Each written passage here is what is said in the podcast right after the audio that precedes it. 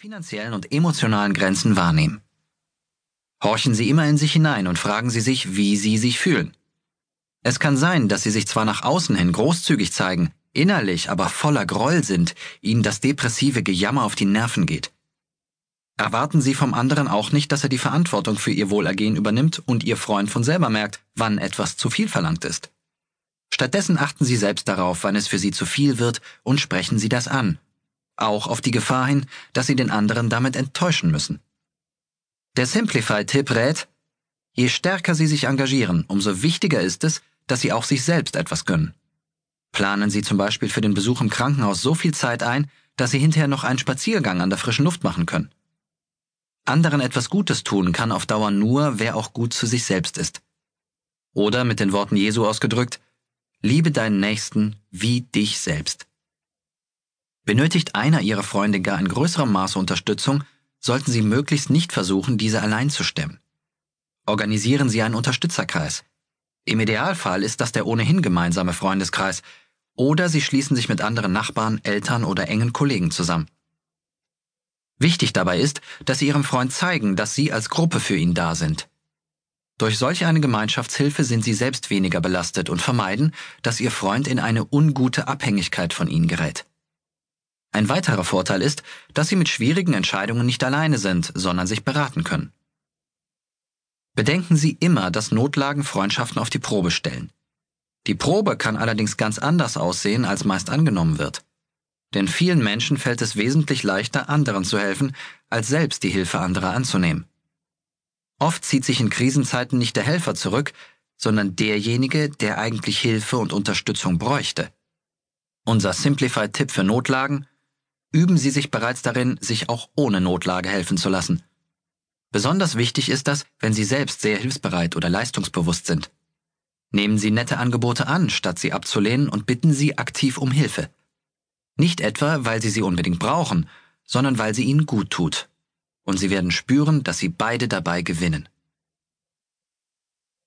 Der zweite Teil des Hörbuchs verrät Ihnen nun, wie Sie den Reichtum Ihrer Beziehungen entdecken. Wenn einst geschätzte Freundschaften an Bedeutung verlieren oder sogar ganz einschlafen, liegt das nicht immer an Zeitmangel oder an sich auseinanderentwickelnden Interessen.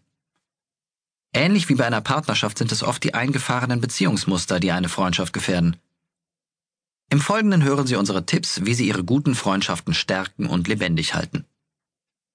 Gerade in der Beziehung zu guten alten Freunden besteht immer eine Gefahr darin, an einem Bild festzuhalten, dass sie sich irgendwann einmal von dem Charakter, den Lebenseinstellungen und Fähigkeiten ihres Freundes oder ihrer Freundin gemacht haben. Dabei entgeht ihnen womöglich völlig, wie sehr sich der andere im Lauf der Zeit verändert und entwickelt hat. Der Simplify-Tipp lautet an dieser Stelle, notieren Sie sich, was Sie über Ihre guten alten Freunde zu wissen glauben.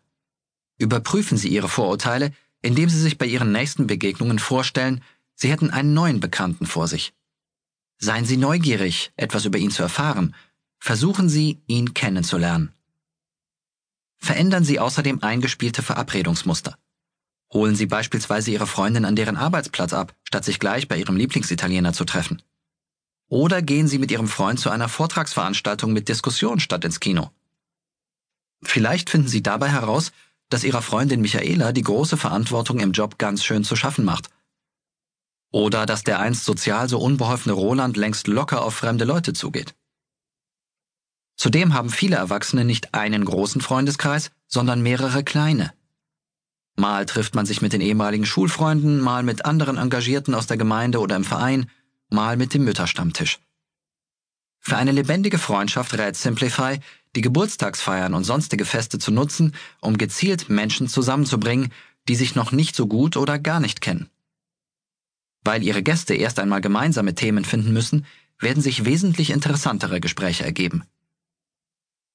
Zwischen Männer- und Frauenfreundschaften gibt es einen großen Unterschied. Denn ob Skitour oder Basteln an der defekten Heizungsanlage, das Zentrum vieler Männerfreundschaften sind die gemeinschaftlichen Aktivitäten. Bei Frauen steht dagegen oft das Gespräch im Mittelpunkt. Leider wird das jeweils andere Freundschaftsverhalten oft für defizitär gehalten. So hört man von Frauen häufig den Satz, der hat nicht einmal nach unseren Kindern gefragt. Und Männer wundern sich, was die Frauen nur immer zu quasseln haben. Deshalb lautet unser Simplify-Tipp, Pflegen Sie als Frau mindestens